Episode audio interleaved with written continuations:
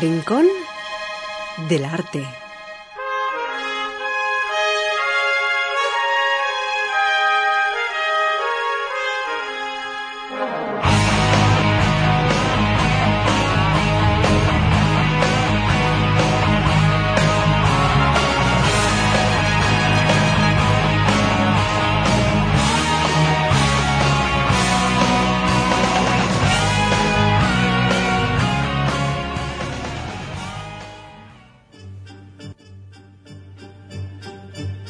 Los Olvidados, una sección presentada por José Luis Dana. Y como hemos dicho al principio del programa, esta es la cuña de entrada de Los Olvidados, sección presentada por José Luis Dana. Vamos a hablar hoy de Friesland.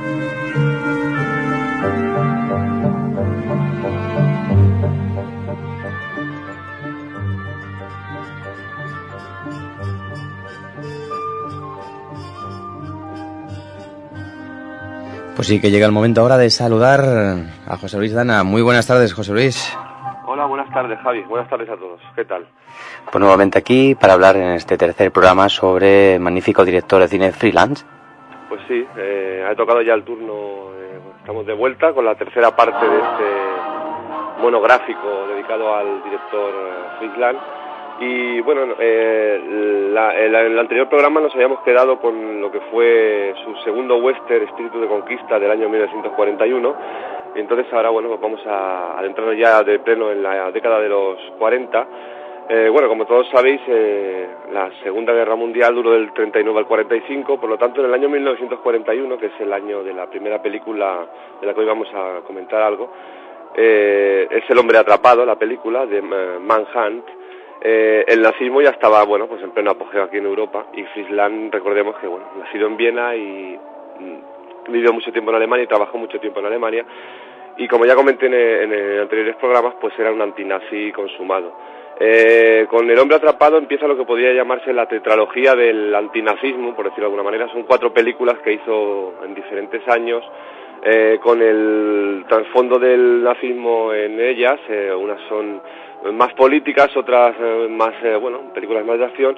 Y en esta nos encontramos quizá con la segunda categoría, una película de bastante acción, en la que se narra la historia de Roger Sordyke, que es un, un- un cazador que, entre comillas, juega a ver si puede matar a Hitler.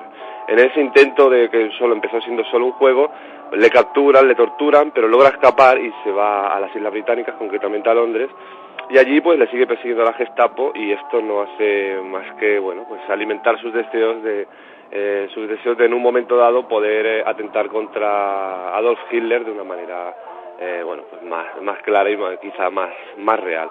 Fue, como digo, la primera película de estas eh, cuatro, eh, que interpreta ya, eh, bueno, Walter Pidgeon es el, es el actor eh, principal, pero ya encontramos a una actriz que trabajaría con, con él en varias ocasiones, que es la maravillosa Joan Bennett. Eh, pasaríamos entonces a la siguiente película de, de estas cuatro dedicadas de alguna manera al nazismo, a 1943 con la película Los verdugos también mueren, que si no me equivoco tenemos un pequeño fragmento y podríamos, si te parece, escucharlo. Sí, vamos a escuchar este pequeño fragmento de Los verdugos también mueren. Entre un pueblo que lucha por su libertad, un puñado de hombres se ve arrastrado en una infernal carrera con la muerte. El enemigo es implacable, pero hay mucho en juego. El realizador Fritz Lang describió esa dramática atmósfera sin intentar hacer una obra histórica. En 1941, en Praga, Heydrich, apodado el verdugo, gobernaba a las órdenes de Hitler. Firmaba las penas de muerte en el castillo de Ratchin, que domina la desgraciada capital de Checoslovaquia, que jamás fue vencida. Su Excelencia el Reich Protector llegará inmediatamente. ¿Qué progresos ha realizado General von Kuba en el reclutamiento del batallón antisoviético del que estaba encargado? No pretenderá que el Führer espere. Sí, pero es extremadamente difícil, porque nuestros campesinos y obreros sienten bastante simpatía hacia los rusos. La producción aumentaría si nuestros obreros percibieran mejor salario. Y la comida que se les da es insuficiente. Cada vez hay más casos de debilidad. Estamos de acuerdo. Nuestros obreros no están bien pagados como trabajadores, pero como pertenecen a una raza inferior, a una raza de esclavos, están pagados de... Si les ofrecemos mejores sueldos, el dinero irá a parar a la producción de panfletos propagandísticos. ¿De dónde salen estos panfletos? Estas hojas denigrantes se reparten todos los días en las puertas de las fábricas y las pegan encima de los avisos. Su Excelencia, el Reich Protector. Bueno, pues con en 1943, eh, eh, como ya hemos comentado, Los verdugos también mueren, es la segunda película de estas eh, antinazis. Y esta es quizá una de las, yo creo que de las cuatro para mí es la mejor. Este, nos situamos en Praga en el año 1942. La ciudad está ocupada por los nazis y tras el atentado del, del capo de la Gestapo Heydrich, bueno, pues la película nos, lo que nos narra de una manera vertiginosa y con una acción trepidante, es eh, la persecución el, desesperada de, los cuerpos de la Gestapo para intentar atrapar al criminal que ha matado a Heydrich y bueno, pues eh, amenazan, secuestran, torturan y asesinan si hace, falta. en cualquier caso, no dan con él, el pueblo se vuelca en contra suyas, siempre hay algún pequeño chivato que, bueno, pues da información y en la última parte de la película, pues esto se va desgranando en, una persecución atroz hacia una serie de personajes que, bueno, vuelven a interpretar actores más o menos desconocidos. Y en esta película quizá eh, la, anécdota más eh, considerable es que el, el guion lo firma Friesland eh, junto a, a, John Wesley, que era un, guionista de la época, y, sobre todo al dramaturgo, al dramaturgo alemán también eh, emigrado a Estados Unidos, Bertolt Brecht, que bueno, pues eh, era un escritor muy, muy comprometido. Y a pesar de que la película alguna vez que la ves parece que haya sido todo un camino de rosas, como siempre o como en bastantes ocasiones, la, la relación entre ellos no fue del todo eh, lo más adecuada y lo más eh, indeseable posible. No obstante, eh, la película funciona muy bien, el espectador se lo pasa genial, es una película con mucha acción, cierto espionaje y bueno, pues está hecha ambientada entre, en, periodo, periodo de guerra y es una aportación importante de Friesland en contra del nazismo. En el año 1943 también hace su siguiente producción, esta vez con un actor ya hemos comentado varias veces, enorme para mí, que es Rey Milan, con la Paramount, y, nos referimos al Ministerio del, Miedo. El Ministerio del Miedo nos relata la historia de Stephen Neal, personaje que protagoniza Ray Milan, que bueno, pues después de estar un tiempo en un sanatorio por un asesinato que no cometió, sale tranquilamente, se topa con una feria, gana un pastelito y dentro del pastelito, sorpresa que hay, pues resulta que hay un microfilm que los nazis pretenden eh, de asuntos muy importantes eh, del Ministerio británico. La persecución hacia el pobre rey Milan, que no tiene ni idea de dónde se ha metido, nos recuerda un poco a las películas que, bueno, pues años después e incluso años antes había hecho Hitchcock. De hecho, creo que ya lo comenté, pero bueno, Hitchcock y Friesland tienen muchos lazos de unión las películas son tratadas de diferente manera, bajo mi punto de vista, pero sí que tratan temas similares en muchas ocasiones. Y en esta, pues, eh, es una especie de con la muerte en los talones, pero bueno, pues en la época de guerra posguerra y, y bueno, pues la persecución de un, inocente que realmente no sabe en el, el tinglado que se ha metido hasta que se van descubriendo las cosas por medio de los personajes que le rodean y bueno, pues él decide demostrar su inocencia como sea porque todo apunta a que él es culpable y tiene que trabajárselo mucho para que mm, la policía sobre todo ya vea que, que él no tiene nada que ver con el asunto, ¿no? Las películas, como tampoco tenemos muchísimo tiempo para poder comentarlas, pues lo que son los argumentos los comento muy por encima. La siguiente película de la que vamos a hablar, que ya podría cuadrarse dentro de, las grandes películas de cine negro de Friesland, había hecho alguna ya en los años 30, pero aquí empezamos ya a ver películas de las que cuando las ves te quedas en el sofá diciendo, madre mía, qué película he visto, ¿no? Tendríamos que irnos ya al siguiente año, 1944, con la colaboración ya de Edward G. Robinson y la mm, maravillosa Joan Bennett como pareja protagonista eh, en una película mm, fantástica que se llama La mujer del cuadro, de la que también tenemos un pequeño corte y podríamos escucharlo en este momento. Vamos a dar paso a ese fragmento de la mujer del cuadro. Sala de conferencias. Algunos aspectos psicológicos del homicidio por el profesor Wanley. El precepto bíblico no matarás necesita una clarificación fundada en nuestro conocimiento más profundo de los impulsos que condicionan el homicidio. Las diversas divisiones jurídicas, como asesinato en primero o segundo grado, los diferentes grados de homicidio y asesinato, indican que la civilización reconoce unos impulsos en los diversos grados de culpabilidad. Por ejemplo, un hombre que mata en defensa propia no podrá ser juzgado con el mismo criterio que un hombre que mata movido por el lucro. ¿Qué vas a hacer esta noche? Voy a cenar con Leiner y Barstider en el club. Bueno, tampoco quiero que estés encerrado todas las noches trabajando como un esclavo. No, no, te lo prometo, saldré. Está bien. Creí que estarías libre todo el día. Pero cuando metes la nariz en esos libros... Mamá, nos vamos. Sí, hijo. Adiós, cariño. Siento que no vengas con nosotros. Yo también. Pero divertíos mucho y no os preocupéis por mí. ¿Me echarás de menos? Cada minuto del día y cada segundo de la noche. Mamá. Adiós, cariño. Un beso a papá. Adiós, mocosos. Adiós, papá. Adiós. Y cuidad mucho a mamá, ¿eh? Sí, señor. Cuida de los chicos. Lo haré, descuida.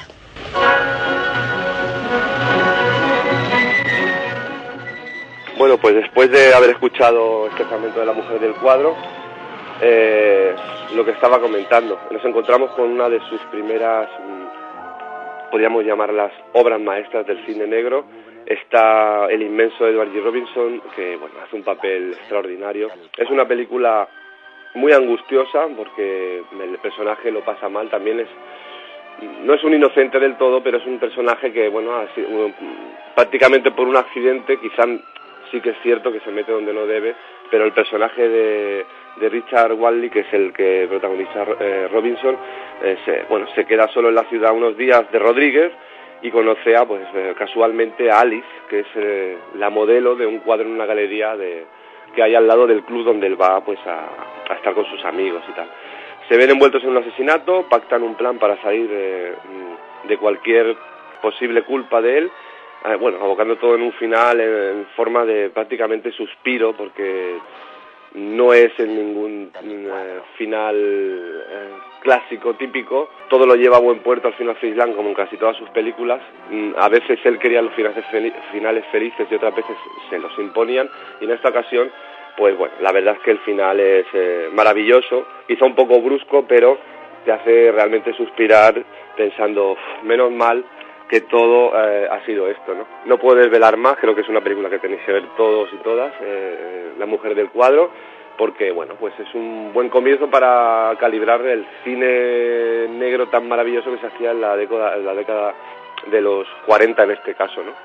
Pasaríamos eh, después a la eh, primera película que Friedland empezaba a tener algún problema ya con guiones, con actores, actrices, productores, bueno, como en aquella época que era muy convulsa en Hollywood por el tema de la casa de brujas, la guerra y mil cosas más, pasamos a, si cabe aún, rizar el rizo de la mujer del cuadro con perversidad. También eh, está eh, protagonizada por John Bennett y Edward G. Robinson y un tercer personaje que también sale la mujer del cuadro, que antes no he comentado, que es Dan Dury, que es un actor que sale en varias películas de Finland, siempre más o menos como secundario, que en esta ocasión prácticamente los tres hacen el mismo papel que la mujer del cuadro, en perversidad.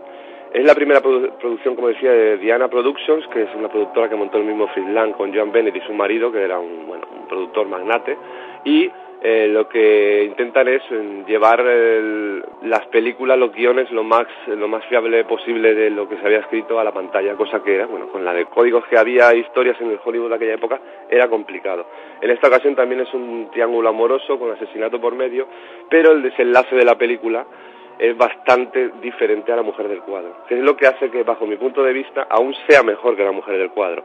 La mujer del cuadro es maravillosa, pero es que eh, perversidad cuando la ves y con la otra te quedas en, el, en la butaca alucinado, esta es para volver a verla al momento, porque tiene un clima de estos que no se puede describir de ninguna manera, es así. Eh, si te parece, ahora podemos escuchar un pequeño corte para que la gente, bueno, pues eh, pueda intuir por dónde van los tiros de esta gran obra maestra que es Perversidad.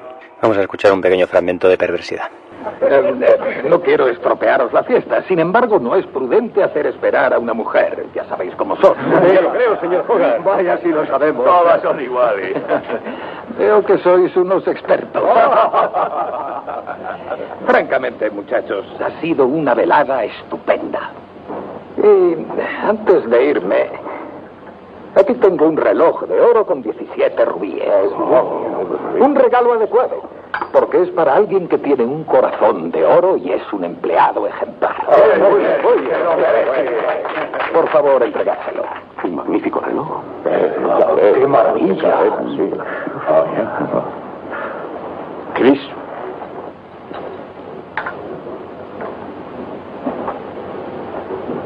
Lea lo que lleva grabado, Chris. Para mi amigo Christopher Cross. En reconocimiento de 25 años de lealtad. De J.J. Hogarth, 1899-1934. ¡Que hable! ¡Que hable! Sí, sí, di algo. Vamos, Chris, di algo. Bueno, yo no sé qué decir, JJ. Es. es precioso.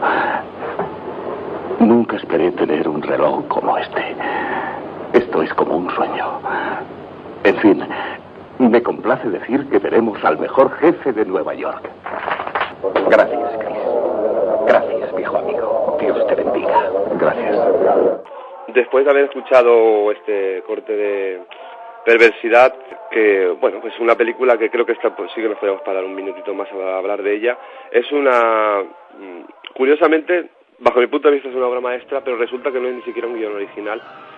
Phil Lane escribió pocos guiones, eh, se basaba más en, en relatos ajenos y en guionistas también que no fuesen él. Él colaboró en muchas ocasiones, pero no tenía, no era un, un autor de guiones originales, pero sí que sabía escoger y tenía bastante mano a la hora de escoger las historias que quería filmar. En esta ocasión lo que hace es un remake de una película de Jean Renoir que rodó en 1961 con la historia, bueno, prácticamente idéntica.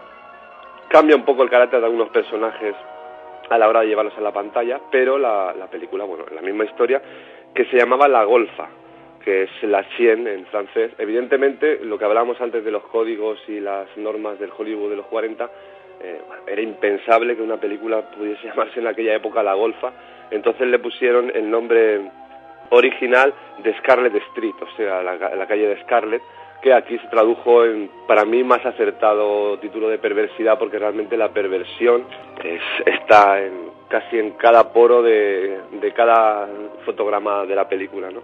Prácticamente película definitiva en la obra de Frisland, después de esta ya rodaría quizá un par más de obras maestras, que no es poco, pero bueno, eh, aquí creo que llegó un poco al, al, al cenit de su carrera, sobre todo en los años 40, es su obra maestra indiscutible. Después pasaríamos ya a la que sería la última película sobre el tema del nazismo, que para mí es una de las películas más flojas de Frisland, quizá por el fallo, entre comillas también, de casting, por contar con Gary Cooper, un actor que, bueno, a, a, mí me gusta, pero sí que hay que reconocer que es un actor que, bueno, tiene pocos registros, eh, bueno, es de esos actores que son más pétreos, que no mueven tanto la cara, que no son tan expresivos, y quizá en esta película, que nos estamos refiriendo a Clandestino y Caballero, pues eh, le hubiera hecho falta, ¿no? Un poquito, un actor un poco más, no sé. Quizá Ray Millan hubiera sido ideal. Ray Millan, por ejemplo, en la, en la, en la película El Ministerio del Miedo, pues es uno de los grandes aciertos de esa película. El guion está bien, pero el acierto es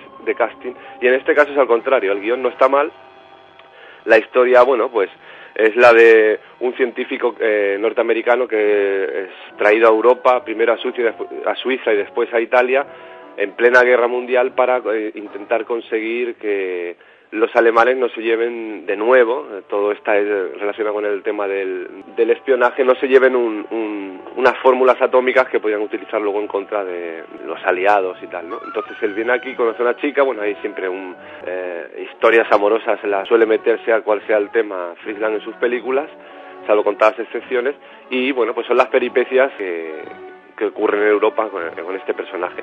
Tiene un, un un halo casi documental en algunos momentos, es quizá una de sus películas más políticas, no por, eh, bueno, la ideología, sino porque sí que salen, pues, eh, especie de guerrilleros, está la, la resistencia francesa que ayuda a Gary Cooper a atravesar fronteras y a llegar a sitios, a esconderse, y le da un toque que quizá incluso se han asentado bases de muchas películas que se han hecho posteriormente en los años 80, 90 o actualmente, ¿no? Eh, con ese tema eh, semipolítico, digamos, social, que, bueno, pues directores eh, muy dispares como Ken Loach o Stephen Frears o León de Aranoa, por ejemplo, pues han, ido tratando él con el trasfondo de la guerra, pero siempre con ese tono semi-documental que hace que sea, bueno, pues un cine mm, muy ameno a la, a la hora de ver. Eh, después nos volvemos a Diana Producciones, de nuevo, en este caso, Joan Bennett, como actriz principal y además actriz, eh, o sea, personaje absoluto de, la, de Secreto tras la puerta, otra película de cine negro, quizá algo fallida con respecto a, las anteriores que hemos eh, comentado, y también por un posible fallo de casting para, bajo mi punto de vista, Michael Redgrave, que es un actor inmenso, no hay ninguna duda, pero en esta película, bajo mi punto de vista, no acaba de cuajar del todo. El contrapunto de Joan Bennett pues hace que la película sea muy llevadera, tiene una, un halo muy Hitchcock también, se había rodado Rebeca hacía unos años y esta película es claramente su, bueno, pues la Rebeca, digamos, eh, de Friesland. Una película también muy angustiosa, tétrica, eh, oscura, con muchos secretos, no solo tras la puerta, sino delante de ella también, que se van revelando y al final, pues bueno, pues... Eh, la explosión de júbilo de, de los personajes cuando todo se arregla y el espectador pues también puede suspirar, aunque en esta película quizá un final mm, algo más dramático le hubiera dado un, empaque más mejor, pero bueno, así son las cosas. Eh, tenemos también creo un pequeño fragmento, si quieres lo, podemos, poner y, y después continuamos. Sí, vamos a poner este pequeño fragmento del secreto tras la puerta. Recuerdo que hace mucho tiempo Leí un libro que explicaba el significado de los sueños. Decía que si una mujer sueña con un barco, con una nave, llegará a puerto seguro. Y si sueña con narcisos, está en peligro. Pero no es este el momento de que yo piense en peligros. Hoy es el día de mi boda. Algo antiguo algo nuevo, algo prestado, algo azul. Algo antiguo, esta iglesia. Tiene cuatro siglos. Mark dice que es una estructura maravillosa, con sus arcos, sus columnas, sus candelabros, todo en perfecta armonía, construido de forma que solamente pudiesen celebrarse felices acontecimientos cuatro siglos de alegría. Y algo nuevo. Es el propio Mark. Y el amor también es nuevo para mí. Se dice que si se ahoga uno, pasa por su mente toda su vida, como en una película muy rápida. Aquí se nos dice claramente que mi joven hermana ha roto otro compromiso matrimonial. Rick, nunca había pensado en casarme con él. Uno que toca el trombón. ¡Qué disparate! Prefiero verte casada con ese brujo médico. ¿Curtis? Es un brillante psicoanalista. Oh. Oh. Y llegamos ahora al año 1950, ya hay cambio de década.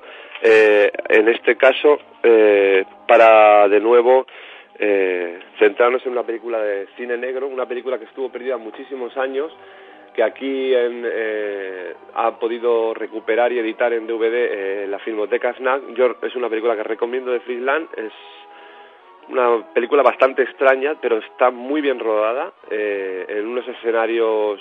Friesland siempre le gustaron más los interiores que los exteriores, y exceptuando un río, algunos planos que hay así de, de un río y tal, pues prácticamente todos son exteriores, pero de una propia casa con un jardín o, interiores de esa misma casa. Es angustiosa, esta sí que es angustiosa.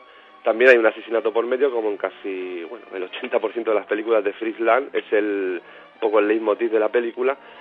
Y también es un triángulo amoroso, curiosamente. En este caso son un matrimonio y el hermano de él se ven envueltos en un asesinato eh, de, bueno, la doncella de ella cuando está ausente en casa. En principio no era la intención, pero al final la muchacha acaba muriendo y lo que hacen es, eh, bueno, pues tapar entre los, entre los hermanos el asesinato, lanzarla al río y dejar que el tiempo pase. El río todo lo reflota, todo sale a flote eh, y bueno, pues el cadáver también. Cuando sale el cadáver lo encuentran, empiezan a tirar del hilo hasta que al final, pues, bueno, con un juicio de por medio, eh, intenta convencer a, a, todo el mundo de su inocencia, el, el asesino, el marido de la, de la mujer, pero eh, un final dramático hace que reciba su merecido castigo y todo se salga a la superficie como bueno pues como es y realmente las, las cosas que habían pasado de verdad.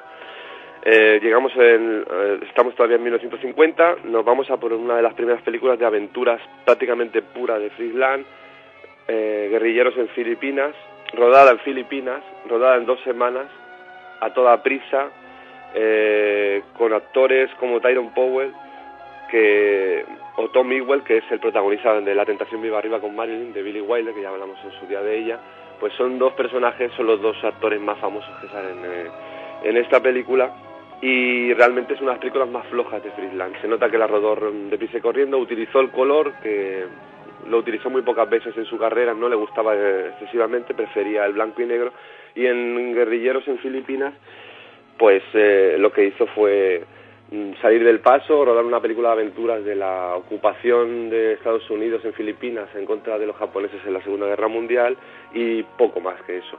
No hay momentos que están bien, son entretenidos, pero la película en sí, cuando ya acabas de, de, de verla, pues no es una película mm, que sea de las más... Eh, sola, desde las menos languianas, digamos, por decirlo de alguna manera. Tiene un estilo muy característico en sus películas y aquí pues quizá lo pierde un poco, pues puede ser que por las prisas del momento, no lo sé, pero no es una de sus grandes películas. Y ahora llegamos ya a lo que sería la última película de este tercer programa. Eh, estamos hablando de su último western, hizo tres westerns, eh, El asesinato de Frank James, eh, Espíritu de Conquista y este Encubridora.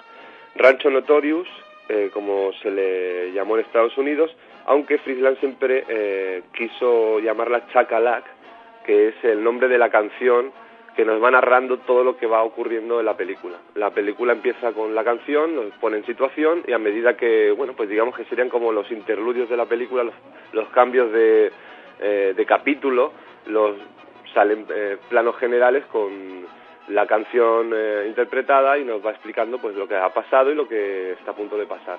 Es un formato nuevo para él, le gustó mucho hacerla, realmente es una película muy entretenida, dura poco menos de hora y media y tenemos eh, eh, intérpretes como Marlene Dietrich, Arthur Kennedy o Mel Ferrer que le dan, bueno, pues son tres eh, actores y actrices realmente extraños y que juntos aún lo hacen más extraño.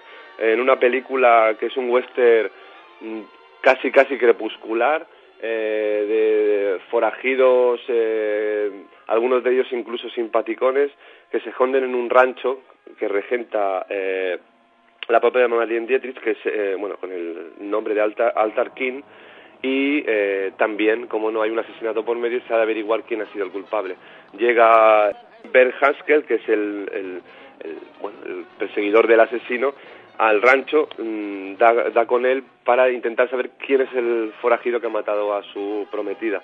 La película, como ya he dicho, se, se en, bueno, pues está montada en, en, de una manera vertiginosa, con, con la balada como mmm, hilo argumental, y creo que es uno de los westerns pues, más eh, impresionantes que se pueden ver, porque realmente se sale bastante del, del western típico, pero cuando eh, has visto la película incluso varias veces como yo he tenido la oportunidad, pues es una película que siempre le sacas algo, te sorprende y realmente entretiene una barbaridad. Eh, podríamos terminar aquí este tercer programa Friesland con una gran obra también como es Encubridora, su último western. Y bueno, pues la próxima semana empezaremos con otras películas, ya con la última parte de, de, de, de este monográfico a Friesland y bueno, seguir deleitándonos pues, con con sus uh, historias y su manera de hacer un, un, gran cine, ¿no? Pues nada, José, agradecerte nuevamente, pues eso, eh, estos especiales que estás eh, dedicando a freelance eh, que están siendo realmente importantes. Eh, bueno, prácticamente es una enciclopedia lo que estamos viviendo de grandes eh, películas de un gran director de cine y que nos hace bueno pues tener las ganas de volver a, a, verlas y revisionarlas. Por lo tanto, nos volvemos a escuchar dentro de, de unas semanas aquí en bueno la semana que viene en esta sección Los Olvidados contigo, con José Luis Dana, y hablaremos de la última parte ya del gran director freelance. Bueno, Javi, pues nada, hasta la semana que viene. Un saludo a todos. Chao. Hasta la semana que viene, José Luis.